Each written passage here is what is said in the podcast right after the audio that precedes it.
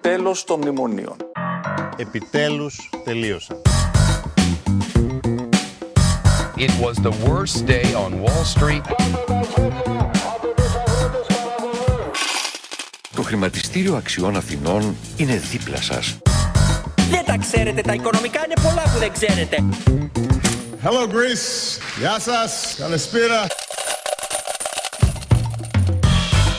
Οι προσδοκίες, τα ενίγματα και οι απειλές για την οικονομία σε έναν κόσμο που αλλάζει. Είμαι ο Νίκος Φιλιππίδης και αυτό είναι το podcast Βαβέλ του Οικονομικού Ταχυδρόμου.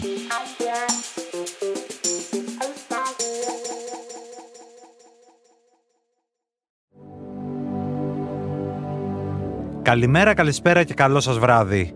Στο νέο επεισόδιο του podcast Βαβέλ μιλάμε για την οικονομία του πολιτισμού.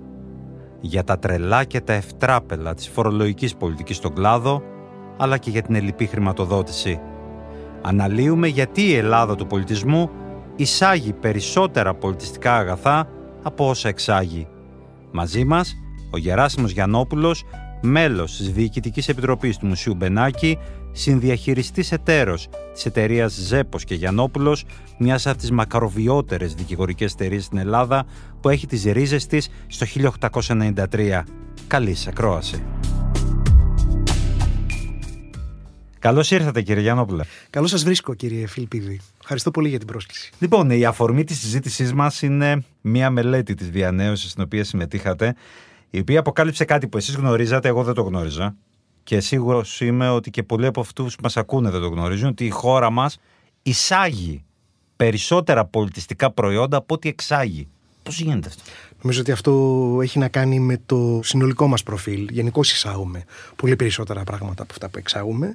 Έχουμε δε όλη αυτή την περιοχή που ορίζουμε ως πολιτιστικές δημιουργικές βιομηχανίες, οι οποίες απλά περιλαμβάνουν πολλούς και διαφορετικούς χώρους. Δεν είναι μόνο το θέατρο, τα εικαστικά ή ο χορός. Έχουν να κάνουν με, και με πιο σύνθετα πράγματα, όπως ο κινηματογράφος, όπως το design, δηλαδή ο γραφιστικός σχεδιασμός και μια σειρά από εφαρμογές, οι εκδοτικές επιχειρήσεις και πάρα πολλές άλλες δραστηριότητες τις οποίες ορίζουμε ουσιαστικά με αυτό το κατηγόρημα. Νομίζω ότι είμαστε μια μικρή αγορά, να μην το ξεχνάμε αυτό, με ένα πρόσημο το οποίο μπορεί να αλλάξει αλλά πάντα μέσα σε ένα συγκεκριμένο περιθώριο. Θυμίζω ότι η οικονομία είναι το 0,22 περίπου της παγκόσμιας οικονομίας με όρους αναλογίας του δικού μας ΑΕΠ σε σχέση με το ΑΕΠ που παράγει ο πλανήτης και νομίζω ότι αυτό είναι ένα στοιχείο αμήλικτο. Καταλαβαίνω ότι για να επικοινωνούμε και με τον έξω κόσμο θα εισαγάγουμε μεγάλα ποσοστά πολιτιστικής δραστηριότητας, πολιτιστικής παραγωγής και είναι καλό, προχωράει η κοινωνία μας με αυτόν τον τρόπο. Το ανησυχητικό για μένα είναι ότι παράγουμε τόσο λίγα πολιτιστικά προϊόντα προς εξαγωγή που κάνουν το ισοζύγιο ελληματικό. Αυτό είναι ένα πρόβλημα. Ή δεν τα κοστολογούμε σωστά, δηλαδή δεν έχουμε βρει τη σωστή τιμή, είτε δεν τα κοστολογούμε καθόλου, είτε δεν παράγουμε. Νομίζω ότι την απάντηση στο ερώτημα αυτό μπορεί να τη δώσετε και εσείς ο ίδιος, αν αναλογιστείτε μέσα στους τελευταίους 12 μήνες ποια βιβλία Ελλήνων ή ποια βιβλία ε, ξένων συγγραφέων έχετε διαβάσει, σε σχέση με την ανάγκη των ελληνικών εκδοτικών επιχειρήσεων να αγοράσουν τα δικαιώματα από τους ξένους εκδοτικούς οίκους που εκπροσωπούν ουσιαστικά τους συγγραφείς αυτούς, για να μην πάω στις ταινίες τις οποίες έχετε δει στο κινηματογράφο, δηλαδή πόσες ελληνικές ταινίες έχετε δει σε σχέση με το πόσες ταινίες ξένων δημιουργών έχετε δει. Δεν έχει να κάνει με την ποιότητα, νομίζω ότι έχει δημιουργηθεί ένα συμπεριφορικό pattern, ένας τρόπος με τον οποίο ζούμε και αγκαλιάζουμε τα πολιτιστικά αγαθά και εδώ νομίζω ότι η Ελλάδα έχει ακόμα πολύ δρόμο για να μπορέσει να αποκαταστήσει αυτό το λόγο. Βλέπουμε επίσης στην μελέτη της ε, διανέωσης ότι υπάρχει και ένα θέμα μη αποκέντρωσης του πολιτισμού. Η εικόνα που έχουμε βλέποντας αυτά τα εκατοντάδες φεστιβάλ κάθε χρόνο που βρίσκονται σε εξέλιξη είναι ότι αυτό συνέβαινε με έναν τρόπο. Εδώ υπάρχουν δύο στοιχεία. Μια μεριά αυτό το 1,5 με 1,6 περίπου του ελληνικού ακαθάριστου εγχώριου προϊόντος το οποίο έχει να κάνει ακριβώς με τις πολιτιστικές δημιουργικές βιομηχανίες είναι ένα νούμερο το οποίο αν κάνει κανείς την ανάλυση θα δει ότι το 75 με 80% είναι στην Αθήνα και τη Θεσσαλονίκη τεράστια διαφορά. Βέβαια, αυτό δεν νομίζω ότι απέχει πολύ από το σύνολο της οικονομικής μας δραστηριότητας. Αναλογιστείτε, για παράδειγμα, από τις 310 περίπου εισηγμένες επιχειρήσεις στο χρηματιστήριο αξιών Αθηνών, πόσες έχουν την έδρα τους στη Θεσσαλονίκη. Το δεύτερο στοιχείο είναι ότι υπάρχει βεβαίως μια δραστηριότητα η οποία έχει να κάνει με αυτό το οποίο είπατε, δηλαδή τα φεστιβάλ και τις ε, εκδηλώσεις οι οποίες γίνονται κατά μείζωνα λόγω τους καλοκαιρινούς μήνες. Απλώς δεν ξέρω πόσο όλες αυτές οι εκδηλώσεις έχουν ένα σημαντικό όφελος για αυτές τις τοπικές οικονομίες. Πέραν βέβαια από το ξενοδοχείο, το φαγητό και το. Δεν είναι αμεληταίο κι αυτό. Πού τιμολογούν. Τιμολογούν στην Αθήνα το φεστιβάλ, στην Ικαρία; Όχι, για παράδειγμα. Υπάρχουν συνήθως, υπάρχουν συνήθως φορείς υλοποίησης όλων αυτών των εκδηλώσεων, οι οποίες μπορεί να βρίσκονται στους Ναι. χώρους αυτούς, μπορεί να μην βρίσκονται. Γιατί μπορεί να είναι μια αστική μη κερδοσκοπική, η οποία οργανώνει, για παράδειγμα, τη συνάντηση δημιουργικής γραφής κάθε καλοκαίρι μαζί με το Πανεπιστήμιο Αιγαίου στην Ανίσυρο, να βρίσκεται οπουδήποτε. Το κρίσιμο είναι πώς μετράμε το αποτύπωμα όλων αυτών των εκδηλώσεων στις τοπικές οικονομίες. Δεν έχουμε στοιχεία, αλλά υποψιαζόμαστε ότι η διάχυση αυτής της δραστηριότητας έχει να κάνει κυρίως με υπηρεσίες φιλοξενίας και όχι με την ανάπτυξη ενός τοπικού, ας πούμε, παραγωγικού δυναμικού. Άρα ο πολιτισμός είναι Αθήνα. ε. Δηλαδή για να εργαστεί κάποιος σε κάποιον από τους τομείς του, για να απολαύσει κάποιος κάποιες από τις παραγωγές του, πρέπει να έρθει εδώ. Ένα άλλο κομμάτι που πιάνεται είναι το θέμα της ε, υποχρηματοδότησης. Εγώ έχω πάντα μία άποψη ότι ε, υπάρχουν ορισμένοι τομείς, όπως για παράδειγμα ο τουρισμός δεν μπορεί να συζητάει για χρηματοδότηση, δημιουργεί έσοδα. Άρα δικαιούται μεγάλο κομμάτι. Όποιος δημιουργεί έσοδα. Το ερώτημα είναι ότι ο πολιτισμός που δεν δημιουργεί έσοδα, ενώ θα μπορούσε να δημιουργήσει έσοδα, Υπάρχουν πάρα πολλοί περιορισμοί. Υπάρχει ο δημοσιονομικός μας χώρος, ο οποίος δεν επιτρέπει, για παράδειγμα, μια εκτεταμένη πολιτική κινήτρων σε ό,τι έχει να κάνει με την ενίσχυση της δραστηριότητας αυτής. Υπάρχει ένας κρατικός προπολογισμό και αναφέρομαι κυρίως στον προπολογισμό του Υπουργείου Πολιτισμού, ο οποίος και αυτός είναι σχετικά περιορισμένος και έχει επίσης, εκτός από τα μεταβιβαστικά κονδύλια προς τους φορείς που παράγουν πολιτιστικό περιεχόμενο, έχει να θρέψει εντός εισαγωγικών και την πολιτιστική μας κληρονομιά, τις εφορίες, αλλά και τον. σε φορεί αρχαιοτήτων. Σωστά. Αλλά η αλήθεια είναι ότι υπάρχουν εργαλεία και υπάρχουν δυνατότητες με πολύ πολύ μικρό δημοσιονομικό κόστος οι οποίες θα μπορούσαν να κάνουν τη διαφορά και θα μπορούσαν κυρίως να διευκολύνουν. Έχει μια πολύ ωραία εισαγωγή ο Δημήτρης Δασκαλόπουλος Ναι. σε σχέση με αυτό στην ε, μελέτη που κάναμε της διανέωσης. Να θυμίσουμε ότι είναι ο ιδρυτής της διανέωσης. Σωστά. Που είναι πώς μπορώ να διευκολύνω τον ιδιώτη προκειμένου να έρθει και να βοηθήσει εκεί που το κράτος έχει φτάσει στα ωριά του. Και θα αναφερθώ σε πάρα, πάρα πολύ χαζά παραδείγματα. Ένα παράδειγμα έχει να κάνει με το πώς αντιμετωπίζω τη δωρεά.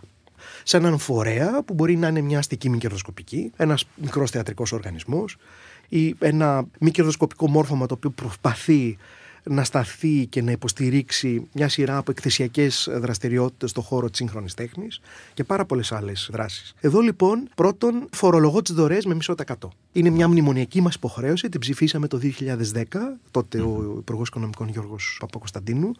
Νομίζω ότι πρέπει πλέον να την αφήσουμε πίσω. Είναι αστείο, ειδικά όταν έχουμε δωρεές σε είδος. Ποιας αξίας; Είναι επί της αξίας της δωρεάς είτε της ε, οικονομικής της Αν είναι σε είδος; αν είναι σε είδος, θα πρέπει να υπολογίσει κανείς την αξία των ε, αγαθών που προσφέρει. Ένας εκτιμητής. Θα μπορούσε να γίνει και έτσι. Δεν θα έχει μπορούσε να κόστος γίνει ο ουσιαστικά εκτιμητής. με το κόστος στο τιμολόγιο, μπας τα οποία αγοράζει ο δωρητής τα αγαθά τα οποία προσφέρει στον κοινοφελή οργανισμό, με σκοπό να υπολογίσουμε και να αποδώσουμε μέσα σε 6 μήνες αυτό το μισό τα εκατό. Είναι αστείο. Έχει έσοδα. Ξέρω ότι το Όχι. παρακολουθείτε. Όχι. Άρα έχουμε βάλει ένα φόρο έτσι να υπάρχει, ε. Έχουμε βάλει ένα ίσα φόρο ίσα για γιατί- να μην γίνονται δωρεές. Γιατί συμφωνήσαμε να τον βάλουμε για να Ναι. είμαστε δίκαιοι. Και ο οποίος νομίζω μετά από 13 χρόνια πρέπει να καταργηθεί. Υπάρχουν και άλλα. Στις δωρεές υπάρχει αυτή η ιστορία με την έκπτωση δαπάνης. Πολύ σωστά. Υπάρχει μια γενική διάταξη στον κώδικα φορολογίας εισοδήματο, η οποία αντιμετωπίζει οποιαδήποτε επιχειρηματική δαπάνη ως καταρχήν εκπιπτόμενη. Σε σχέση ειδικά με τις δαπάνες των δωρεών, έχουμε ένα σημαντικό πρόβλημα, ειδικά ως προς τις επιχειρήσεις, που έχει να κάνει με την ε, εταιρική κοινωνική τους ευθύνη. Ο ορισμός της εταιρικής κοινωνικής ευθύνης έχει να κάνει αποκλειστικά και μόνο με δράσεις οι οποίες έχουν έντονο κοινωνικό πρόσημο. Ω προς τα πολιτιστικά έχουμε μείνει πίσω. Δεν υπάρχει ρητή αναφορά στον νόμο. Αλλά και στην εγκύκλιο η οποία ερμήνευσε τις διατάξεις του άρθρου 22 του κώδικα φορολογίας εισοδήματος για την εταιρική κοινωνική ευθύνη, υπάρχει μια ρητή αναφορά στην τελευταία παράγραφο που εκεί αποκλείονται οι δωρεές. Σκεφτείτε λίγο το παράδειγμα, το οποίο το χρησιμοποιώ και στο μέρος της μελέτης που έχει να κάνει με τη χρηματοδότηση. Έχω μια ελληνική τσιμεντοβιομηχανία. Και αυτή εννοεί να χρηματοδοτήσει με 10.000 ευρώ το πρόγραμμα αγορών νέων έργων τέχνης του Εθνικού Μουσείου Σύγχρονη Τέχνης. Αυτό είναι μια δαπάνη λοιπόν η οποία δεν εκπίπτει. Με βάση την εγκύκλη Δεν του Υπουργείου. εκπίπτει. Όχι. Τι εκπίπτει όμως ως εταιρική κοινωνική ευθύνη; Εκπίπτει η δαπάνη ισόποση των 10.000 ευρώ με την οποία η ελληνική πάλι βιομηχανία θα χρηματοδοτήσει στο Εθνικό Μουσείο Σύγχρονης Τέχνης μια έκθεση έργων των υπαλλήλων της. Των ανθρώπων που δουλεύουν στην Στην τσιμεντοβιομηχανία τσιμεντοβιομηχανία, που ακριβώς. θα ζωγραφίσουν στο ελεύθερό τους χρόνο. Ακριβώς και την οποία θα δείξω στο Εθνικό Μουσείο Σύγχρονης Τέχνης.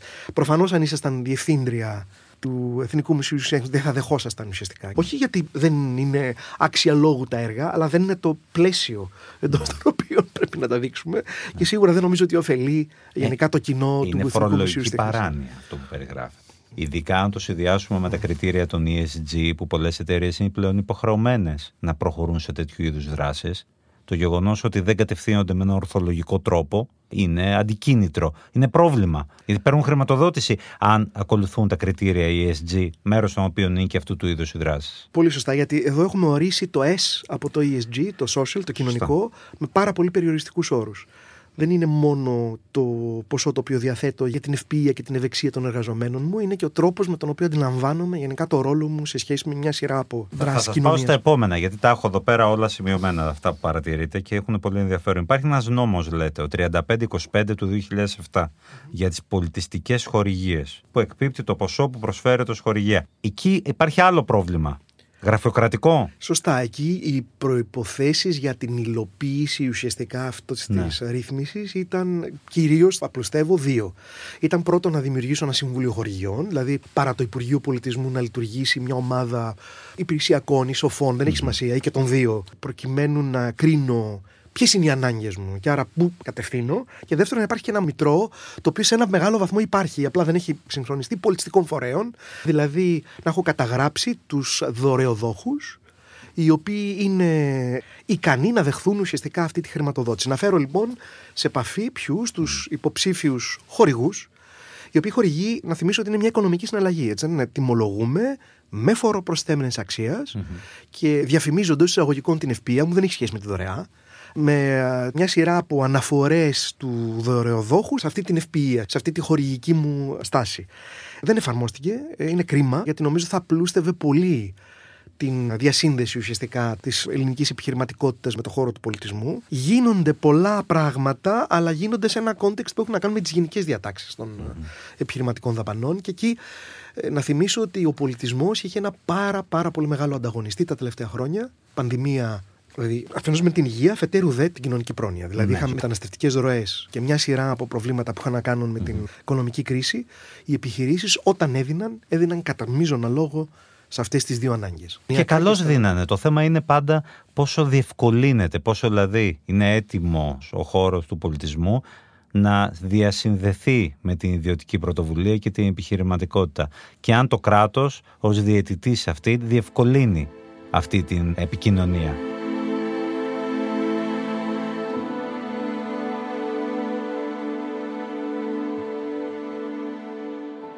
Τώρα υπάρχει το θέμα αυτό της κληρονομιάς έργο τέχνης. Μιλάτε πάλι για μια διάταξη που δεν έχει εφαρμοστεί ποτέ. Κοιτάξτε, αυτό είναι περιθωριακό. Δηλαδή, έχει να κάνει Περιθωριακό. με ενδεχομένως 30 ή 40 οικογένειες, αλλά νομίζω ότι συμβολοποιεί σε ένα μεγάλο βαθμό τον τρόπο με τον οποίο στεκόμαστε απέναντι σε ορισμένα πράγματα. Ναι. Υπάρχει λοιπόν όντως μια διάταξη από το 1977, η οποία δίνει την δυνατότητα στην χείρα του οικαστικού ή στην εγγονή του οικαστικού να πληρώσει τον φόρο κληρονομίας επί του συνόλου των κληρονομικών περιουσιακών στοιχείων που έρχονται σε αυτή για κληρονομίας κάνοντας μια δωρεά ενός έργου τέχνης του παππού, του συζύγου σε ένα εθνικό μουσείο. Είναι μια διάταξη η οποία υπάρχει πάρα πολλά χρόνια. Η εφαρμογή της προποθέτει μια κοινή επιτροπή ανάμεσα στο Υπουργείο Πολιτισμού και το Υπουργείο Οικονομικών. Εγώ Συμβληθούμε- εντυπωσιάστηκα, το θεωρούσα το νούμερο ένα η αλήθεια είναι, απλώς ξεκινήσαμε τις δωρεές, ότι μετά από τρία μνημόνια έμαθα ότι υπάρχει ακόμα ένα χαρτόσημο.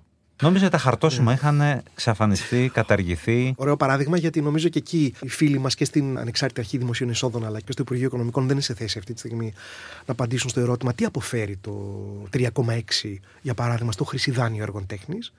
Τι είναι το χρυσιδάνιο έργων Κάνουμε ουσιαστικά penalize τον συλλέκτη ή οποιαδήποτε συλλογή, ακόμα και μια εταιρική συλλογή, η οποία στα πλαίσια μιας έκθεσης, όταν και εφόσον δανείζει χωρίς αντάλλαγμα ένα έργο, προκειμένου αυτό το έργο να χρησιμοποιηθεί από τον επιμελητή ή την επιμελήτρια στην συγκεκριμένη έκθεση, το δάνειο άνευ ανταλλάγματο, χρήση δάνειο. Στην πραγματικότητα έχει ένα βάρος το οποίο είναι 3,6% επί της αξίας του έργου, όπου η βάση υπολογισμού, προσέξτε, έχει να κάνει με τη διάρκεια του χρησιδανείου.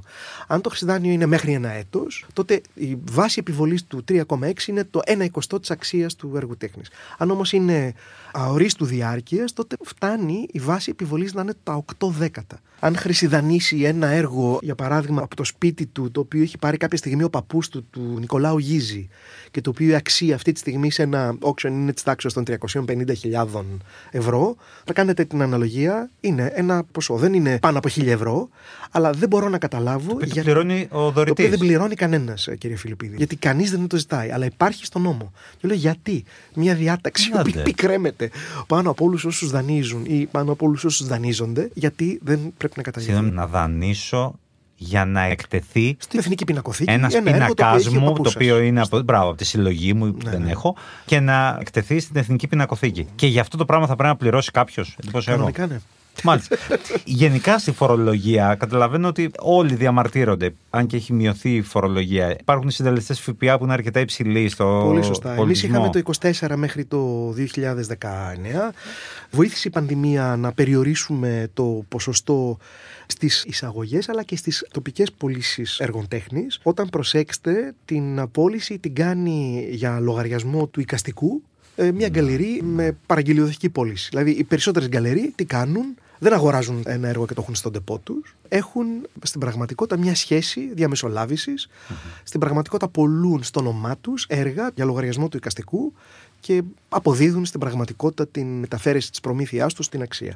Αυτή η συναλλαγή έχει 13%. Ήδη είμαστε αρκετά ψηλά. Η Μελώνη ετοιμάζεται να κατεβάσει τον αντίστοιχο στελεστή στο 5, ενώ Γάλλοι, Κύπροι, Βέλγοι και Ολλανδοί ήδη βρίσκονται στο 5 οι δύο πρώτοι και στο 6 και 9 οι δύο δεύτεροι.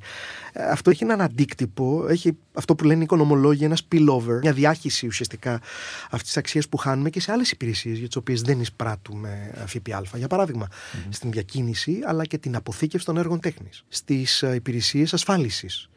Σε μια σειρά δηλαδή από περιφερειακές υπηρεσίες οι οποίες τιμολογούν την δική τους παροχή με 24 και όχι με 13. Ειδικά για την ασφάλιση, ο φόρος ασφαλίστερων είναι στο 10%. Πρέπει να ενισχύσουμε αυτήν την αγορά, η οποία σήμερα, κατά την δική μου εκτίμηση, είναι πολύ πολύ μικρότερη από αυτό που θα μας αναλογούσε, αν λάβει κανείς υπόψη του την παγκόσμια αγορά τέχνης.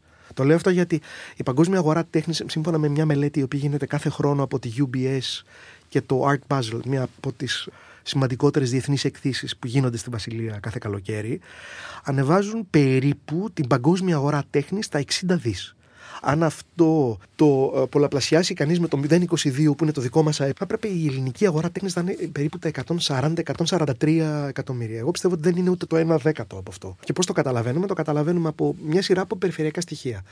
Από τον κύκλο εργασιών κάποιων γκαλερί αναφοράς, από το κύκλο εργασιών των επιχειρήσεων που μεταφέρουν και αποθηκεύουν έργα τέχνης, από το συνολικό αριθμό των ασφαλίστρων που σκεφτείτε σήμερα εφόλων των ασφαλιστικών συμβολέων στην Ελλάδα δεν ξεπερνάνε τα 2 εκατομμύρια. Καθώς επίσης και από μια σειρά από πολύ ενδεικτικά νούμερα που μας παρέχουν, για παράδειγμα, οι δημοπρασίες που γίνονται στην Ελλάδα. Όταν λέω τοπική αγορά έργων τέχνης, εννοώ τα έργα που αγοράζονται εδώ. Δεν αναφέρομαι στον κύριο ο οποίος έχει τη δυνατότητα και πηγαίνει στην White Cube στο Λονδίνο ή στην Hauser and Wirth, μια διεθνή γκαλερί στην Νέα Υόρκη για να προμηθευτεί ένα έργο το οποίο ενδεχομένως το αγοράζει και δεν το φέρνει ποτέ στην Ελλάδα. Εγώ μιλάω για την ελληνική αγορά. Μια αγορά που συντηρεί στην πραγματικότητα ένα πολύ μεγάλο πληθυσμό Ελλήνων οικαστικών που αποφυτούν από τις σχολές καλών τεχνών και που σύμφωνα με τα στοιχεία του Γραφείου Διασύνδεσης της Σχολής Καλών Τεχνών της Αθήνας το 86 περίπου ανεξάρτητα από το αν απασχολείται σε άλλα ε, πράγματα θα δείξει τη δουλειά του την οποία επιθυμεί να διαθέσει ουσιαστικά στο κοινό. Άρα υπάρχει ένα ενδιαφέρον, υπάρχει μια ζωντάνια. Το ερώτημα είναι Εμείς ποιο μοντέλο ευρωπαϊκό κοιτάμε περισσότερο, δηλαδή σε ό,τι αφορά τον τρόπο διαχείρισης αυτών των πραγμάτων που συζητάμε. Ποια χώρα είναι σε ένα πολύ καλό επίπεδο, η οποία να μην είναι και εντελώς σε μεγάλη απόσταση από την χώρα μας; Νομίζω ότι υπάρχει μια διάκριση ανάμεσα στις χώρες που έχουν και στις χώρες που δεν έχουν Υπουργείο Πολιτισμού. Mm. Προς Θεού δεν σημαίνει ότι ναι. θεωρώ ότι το Υπουργείο Πολιτισμού ε, δεν κάνει τη δουλειά του. σα ίσα να πω εδώ, προς τιμήν ε, τη ηγεσία του Υπουργείου Πολιτισμού, ότι έχουμε κάνει μια εκπληκτική διαχείριση των κονδυλίων που ετοιμαζόμαστε να διαθέσουμε για τον πολιτισμό σε ό,τι έχει να κάνει με το Ταμείο Ανθεκτικότητας και Ανάπτυξης. Είμαστε από όλες τις χώρες Ευρωζώνης η τρίτη στην οποία το σχετικό ποσό βρίσκεται περίπου στο 2% του συνόλου του ποσού που απορροφούμε. Να κάτι καλό.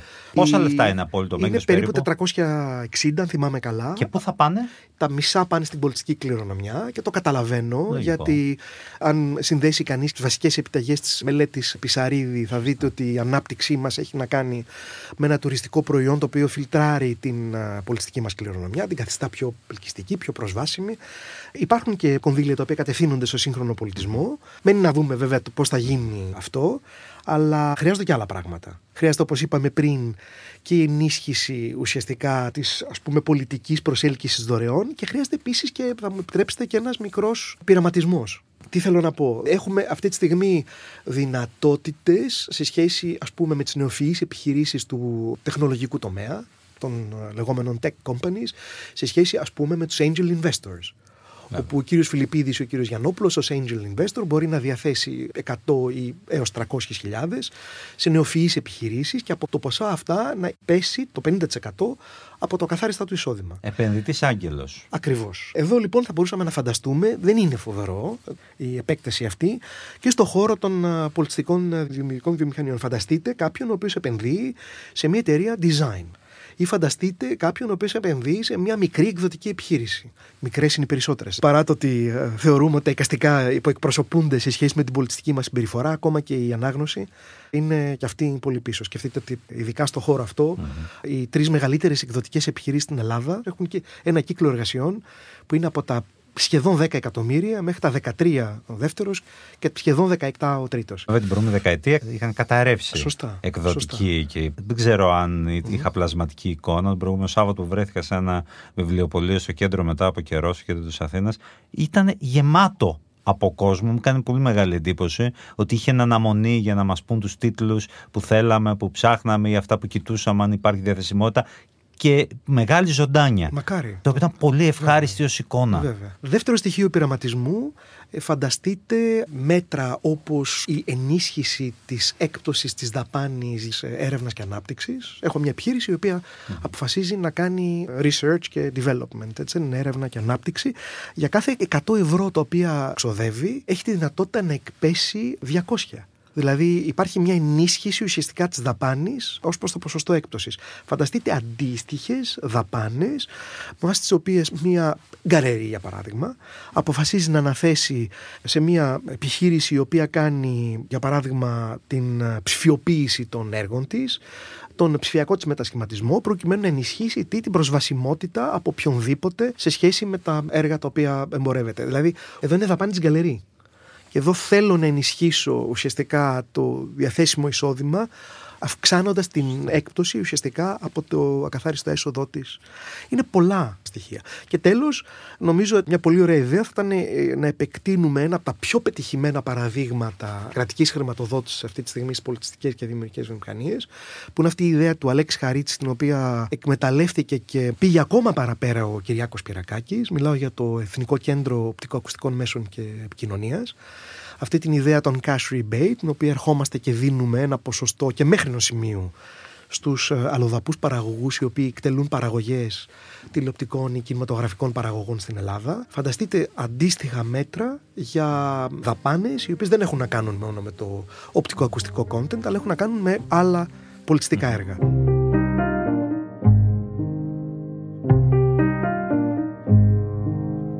Αλήθεια είναι ότι έχουμε υποτιμήσει σαν συντελεστής βαρύτητας σε ό,τι αφορά δείκτες όπως αυτός της απασχόλησης, πόσο σημαντικός είναι ο τομέας του πολιτισμού. Διάβαζα μια έρευνα από την Αυστραλία, μέσα στην πανδημία είχε βγει, που έδειχνε ότι οι χώρες που επενδύσανε στον πολιτισμό πετύχαν διπλάσια αύξηση απασχόλησης από τις άλλες που επένδυσαν στις κατασκευές Το λέω αυτό γιατί στι κατασκευές στην Ελλάδα είναι πολύ πολύ μπροστά. Πολύ σωστό.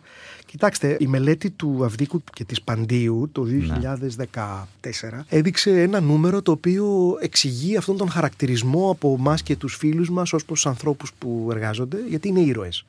Οι ήρωες είναι αυτοί οι οποίοι απασχολούνται σε σχέση με τον ενεργό μας πληθυσμό περίπου κατά 3,5, δηλαδή το 3,5% των κατοίκων του χωριού μας, ασχολούνται με τις πολιτιστικές δημιουργικές βιομηχανίες για να παράξουν όμως μόνο το 1,5% του πλούτου που χαράγει το χωριό. Άρα έχεις μια δυσαναλογία.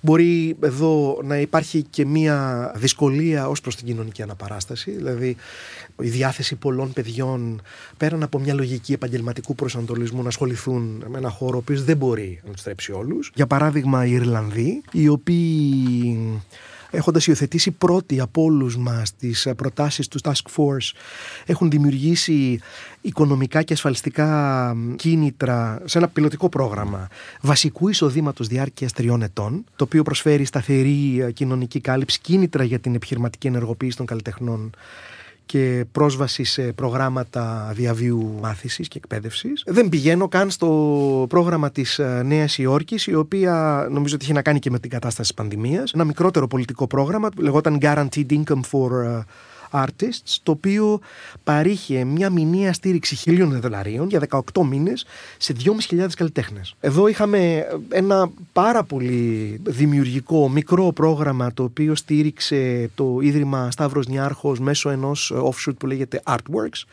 και το οποίο έδινε μικρές υποτροφίες καθ' όλη τη διάρκεια της τελευταίας πενταετίας, όχι μόνο σε εικαστικούς, αλλά νέους επιμελητές, καθώς επίσης και παιδιά που ασχολούνται με το animation και πρόσφατα και χορογράφους. Ανέδειξε πολύ κόσμο και ήταν επίσης και ένα ε, πρόγραμμα validation, ας πούμε, κύρωσης κάποιων δεξιοτήτων που είναι πολύ εύκολο μετά να τα μεταλαμπαδεύσεις σε έναν άλλο χώρο. Δηλαδή, μία επιμελήτρια ενός μουσείου, η οποία θέλει αυτή τη στιγμή να προσλάβει έναν ε, βοηθό, ακόμα και με μια απευθείας πρόσκληση, μπορεί να αντλήσει βιογραφικά από αυτό το πρόγραμμα, γιατί ακριβώς αυτοί έχουν κρυθεί και έχουν αποδείξει ότι έχουν μπορέσει να ανταποκριθούν στις απαιτήσεις του προγράμματος. Το αγαπάτε πολύ αυτό το χώρο, ε; Πάρα πολύ. Στο Μουσείο Μπενάκη. Αν ασχολείται κανείς με τα φορολογικά ναι. στην Ελλάδα και δεν ασχολείται με κάτι άλλο, ναι. ψάρεμα, ναι. ποδόσφαιρο ή τα πολιτιστικά, νομίζω θα τρελαθεί. Μουσείο Μπενάκη, τι κάνετε, θα ήθελα λίγο το έτσι. Το Μουσείο Μπενάκη έχει κάνει μια πάρα πολύ μεγάλη υπέρβαση. Έχει καταφέρει μέσα σε μια δεκαετία σχεδόν να ανατρέψει την εικόνα των οικονομικών της απολύτως οραματικής ηγεσίας του Άγγελου Δελιβοριά με ένα πρόγραμμα επέκτασης και με πάρα πολλούς καινούριους χώρους το οποίο όμως μετά δυσκολεύτηκε πολύ να οργανώσει και να υποστηρίξει να έχει φτάσει τα οικονομικά του σε ένα πολύ πολύ καλό σημείο. Και νομίζω ότι αυτό που συνήθως υπολείπεται είναι η μικρή έως μεσαία ε, κρατική επιχορήγηση η οποία όμως να θυμίσω ότι είναι μικρότερη από το 50% των οικονομικών του με πάρα πολύ βοήθεια από τους εργαζόμενους.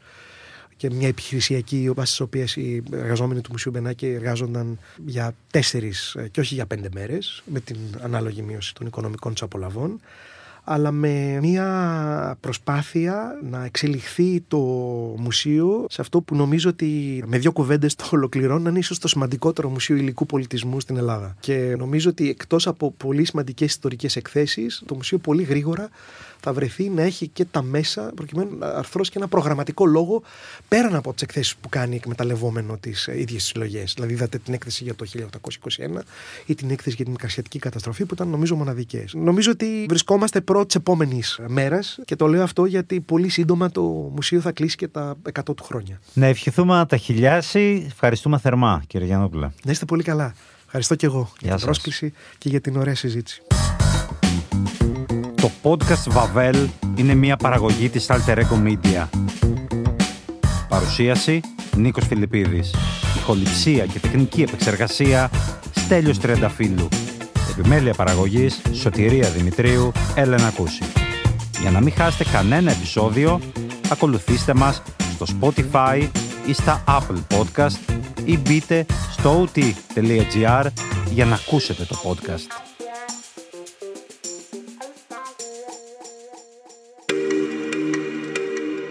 Alter Ego Media. Podcast.